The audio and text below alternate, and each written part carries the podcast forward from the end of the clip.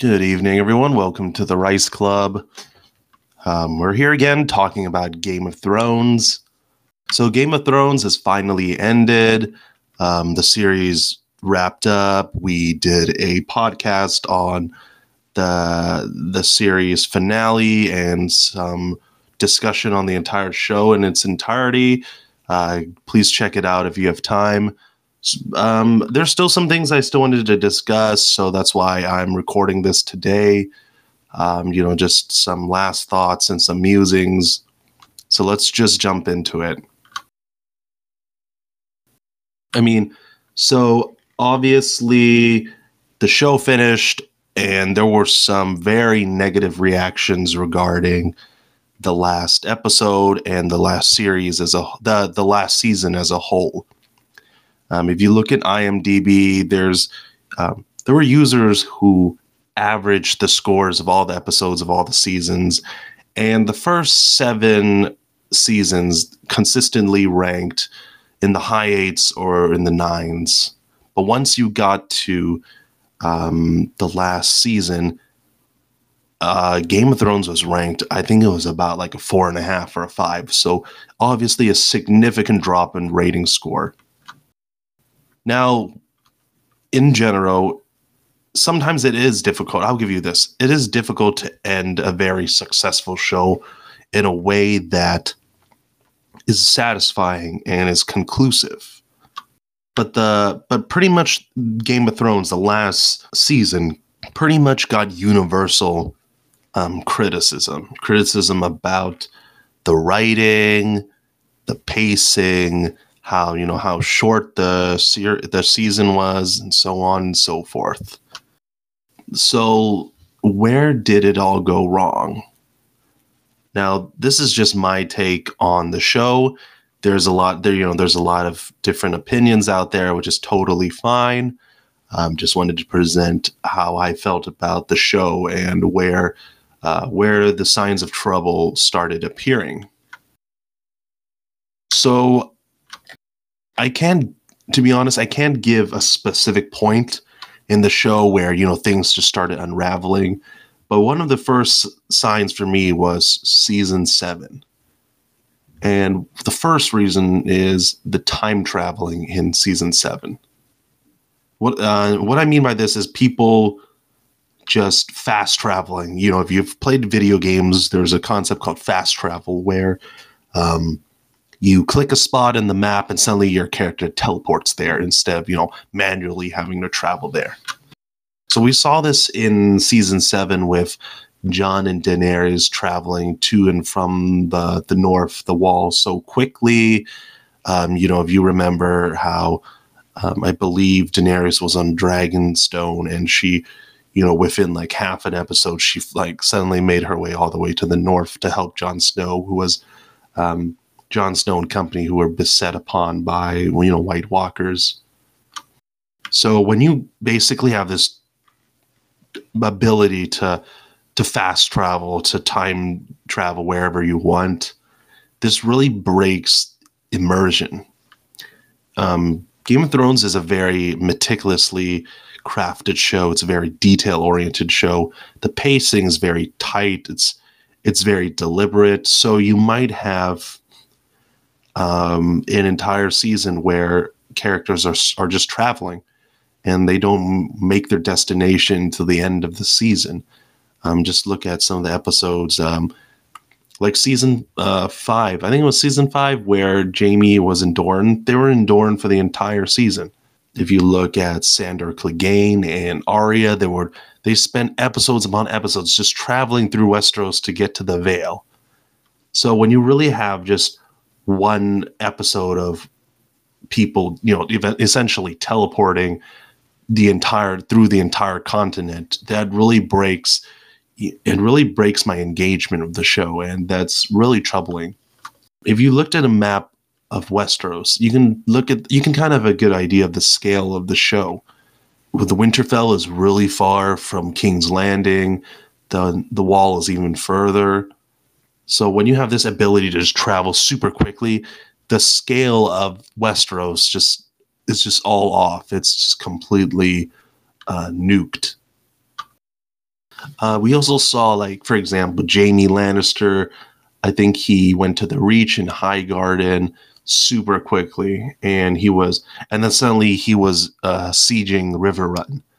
And these and while these locations aren't as far as you know west as uh, Winterfell, they still there's still some distance between these locations and King's Landing.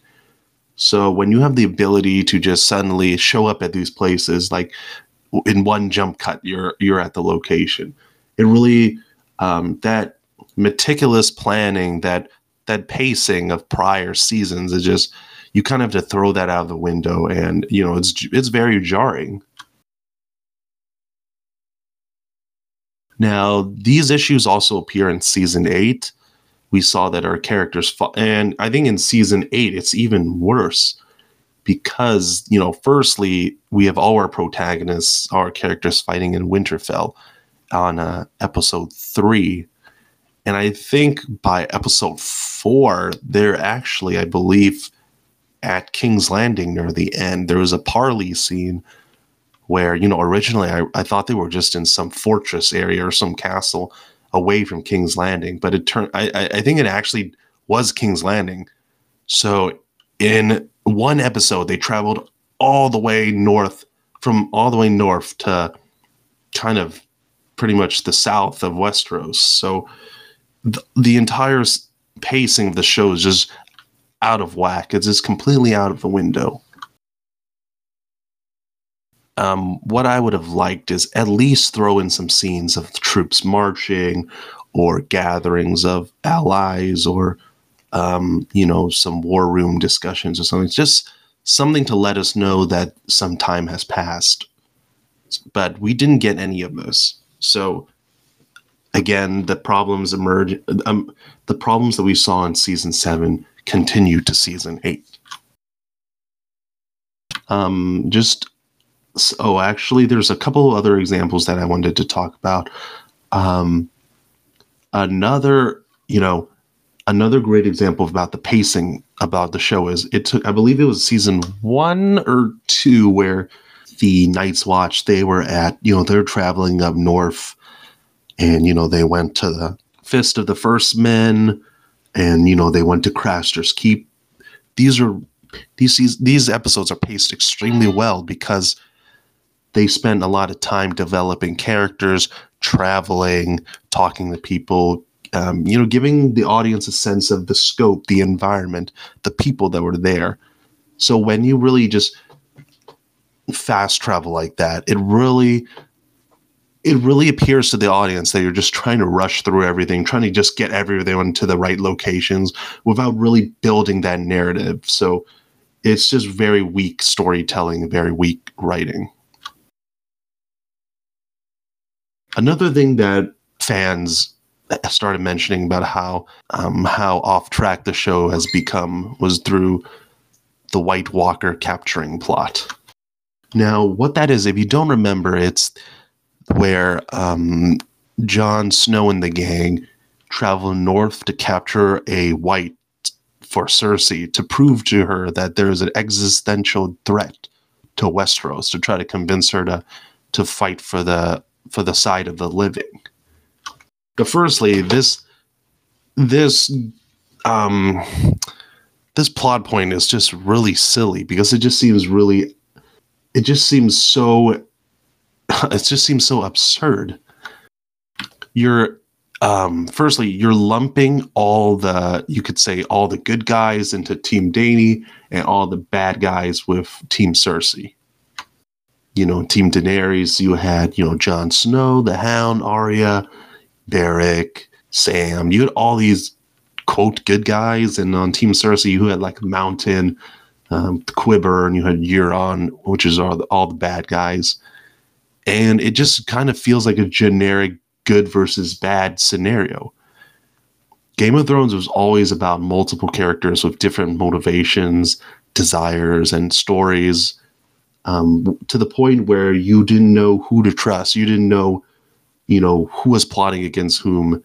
And that's what made the show really interesting and super captivating. So when you just split people into two camps, it really just makes it stale and binary. And you kind of the mo- insulting thing is even if you split up, the writers still couldn't figure out how to end the show, even with this um, dichotomy of like good versus evil, you know, Team Dany versus Team Cersei. They still butchered some uh, endings of some characters like Jaime and uh, Jon Snow. And now this is kind of a uh, this point that I want to bring up of wh- of why the show started faltering. I this started happening when Petyr Baelish died, and that's the lack of political intrigue. Um, Game of Thrones started off as a great political thriller, as a great political, as a show about political intrigue, motivations, conversations, character dialogue, and the such. And this made the show very suspenseful, dramatic, uh, thrilling. Just look at the plot at the beginning. Ned Stark has to investigate what happened to Jon Arryn. You know, how did he die? And then he stumbles upon the plot of, of you know, someone had poisoned Jon Arryn, the truth about the Baratheon children slash Lannister children. Um, you know, it was sort of as a mystery, uh, this political thriller involving many different actors and characters. It really sucked you in, and you know, you didn't know who to trust. You didn't know who the who was going to backstab who.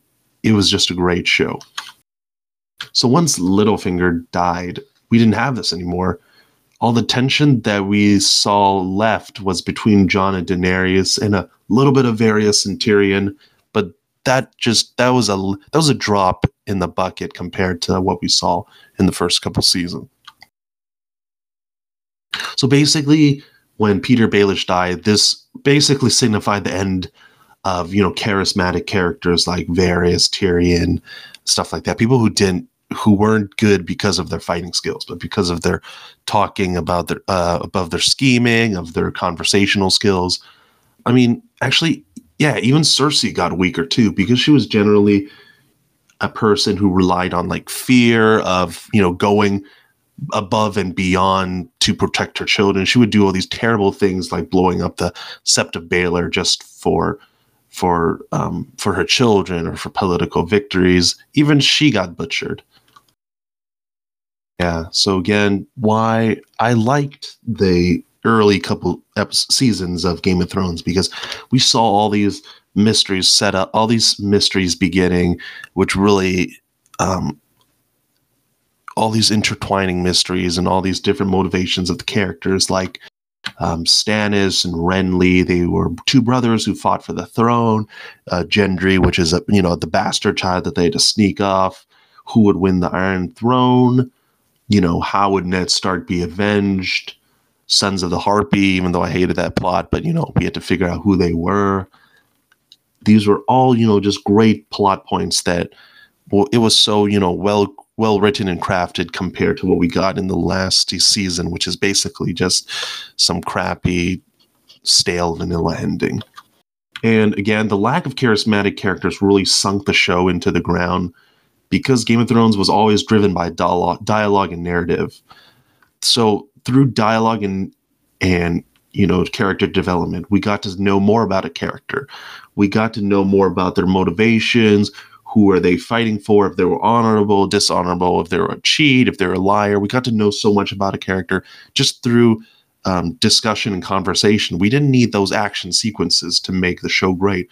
By you know just looking at what a character is saying, how they are saying it. We get to know so much about them. So, you know, all these reasons really coming together just really made the show extremely weak. And we got this is what we got, season eight. It was such a disappointment. So, you know, some people that's kind of my take, my my last couple thoughts about the show. Um, I know people have said, you know, it started going down on season five or six, which is, I think there were some shaky parts, um, but I think generally season five and season six were all right. Season seven, I had to suspend my disbelief because I knew that season eight was coming, and then at season eight, I just it just I just couldn't, you know, I hated it. So I hope you guys agree with some of my points. About you know see how season seven kind of set up the set up the foundation of failure for the show. The fast traveling, the lack of um, political intrigue, and the grouping of people into two camps, how that kind of sunk the show and laid the groundwork for um, season eight and how it completely failed. So let me know what you guys think. Um, you can go to www.thericeclub.wordpress.com, leave us a comment there. Um, don't forget to share our Anchor podcast to others. Um, thanks for listening and have a great evening.